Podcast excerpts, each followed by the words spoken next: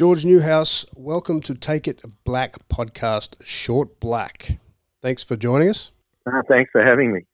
I just wanted to ask about last week's report from the New South Wales Law Enforcement Conduct Commission. Uh, the report revealed that Aboriginal kids are being disproportionately targeted in the Suspect Target Management Plan. What's your view of the STMP? Look, I personally believe that the STMP is an incredibly racist use of technology. You put garbage into a suspect management system and you get garbage out. Put a preponderance of Aboriginal people into the system and it focuses on Aboriginal people. And the results, in my view, are quite racist. Was it ever any surprise that we would get the sort of results that reveal 72% of kids aged between 9 and 17 were possibly Indigenous. That was the cops that identified that possible Indigenous mark. Was there ever ever any surprise that this would be the result? It does not surprise me. Uh, this has been a, a, a, dodgy program and acknowledged by people in the sector for some time. It's been under serious question. Uh, the police stick by it, but it is a rotten program which focuses on Aboriginal kids because the information that the police put into it focuses on Aboriginal kids. And I think it's an incredibly um, uh, biased and prejudiced program, and the police need to do away with it. The results reveal that racial profiling is still prevalent, at least within the New South Wales criminal justice system.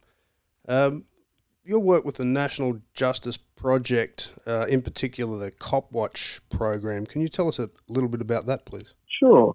I mean, we do focus on uh, racism and discrimination in all aspects of government activity. So, um, we do work in immigration, uh, in the area of discrimination against uh, refugees. Uh, we work with uh, prisoners and youth detainees, and we, we examine and focus and hold the system accountable for the racist and discriminatory treatment of Aboriginal kids in, and adults in those systems. We look at um, policing and we focus on eliminating the racial elements of the police force. And what you've raised today through with the uh, suspect target management system is just another, just another, um, you know, uh, piece of evidence of the the racist way in which police um, harass and target Aboriginal people and Torres Strait Islanders. What does the Cop Watch app enable kids to do? So the Cop Watch app really did spring out of the riots um, and the problems that the Kalgoorlie Aboriginal community were having with police. And we looked at the Black Lives Matter movement in the United States and the mobile phone and the cameras and technologies that are associated with it can be used to empower people. And the, the, the, the real object of Copwatch is to hold police accountable for their behaviour uh, and their harassment and their criminality, if there's criminality, in their interactions with people. And it's often the only way a young person, and in particular a young, a young Aboriginal or Torres Strait Islander person, can really prove that they didn't do what the police said they did. You know, if you go to court and a police officer gives evidence in the witness box against a youth and in particular an Aboriginal or Torres Strait Islander youth, the cops are more likely to be believed. So if you have hard evidence on a mobile phone that's kept in a, a format that can be used as evidence, you can actually uh, fight back. And when I say fight back, I don't mean aggressively. I mean you can prove that the police are not telling the truth. You can hold them accountable. Is that right? Yeah. So the hold kids, them accountable. The kids use the Copwatch app to, or they film interactions with the police, uh, and then that uploads to a cloud. Yes. And the aim is that they upload safely to the cloud because these days, um, some police in particular areas of Australia are known to uh, try and delete material from phones or even destroy phones. We've had cases where police have taken phones and stamped on them or broken them or, or taken them away. But if you upload to the cloud, then you can recover it later. Um, and it's a very serious issue. But we don't just teach about cloud storage. We also look at um, the safe uploading of information to uh, to social media. Um, I think way too often young people, in particular, um, share too much too quickly. There are good reasons why you might not want to post um, some vision up to the internet uh, quickly, and we strongly recommend that you know if you've captured something on film that relates to the police or a crime, that you go and talk to a lawyer or a trusted elder before you upload it. Also, last week, it was revealed that the New South Wales police were setting personal search quotas for themselves.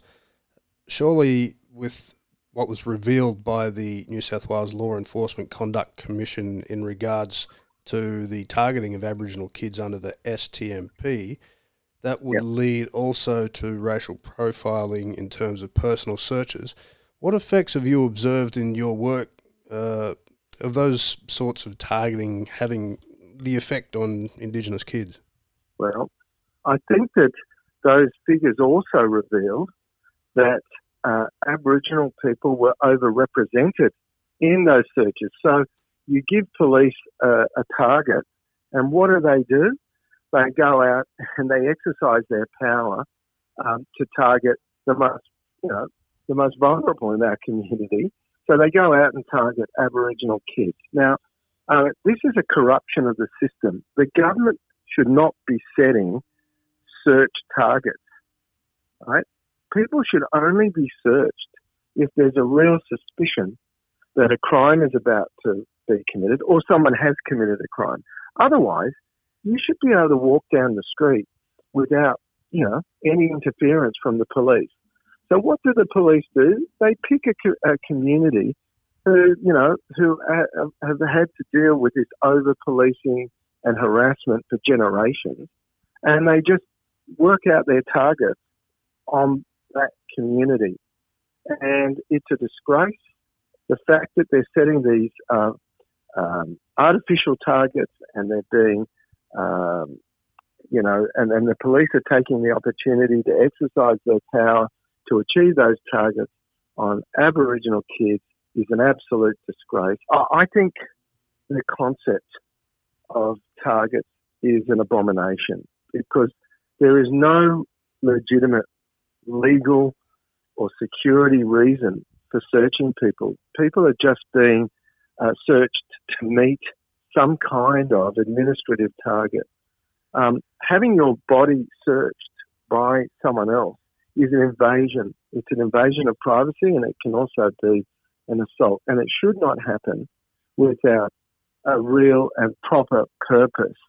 And it just galls me that in order to reach their targets, police know that they're going to cause um, grief to people. Who do they pick on? that there is an over-representation of Aboriginal people in these search figures, and, and it just reveals a, a, a toxic culture in the police force. George Newhouse, thank you for joining us on Take It Black's Short Black. My pleasure. Take It Black.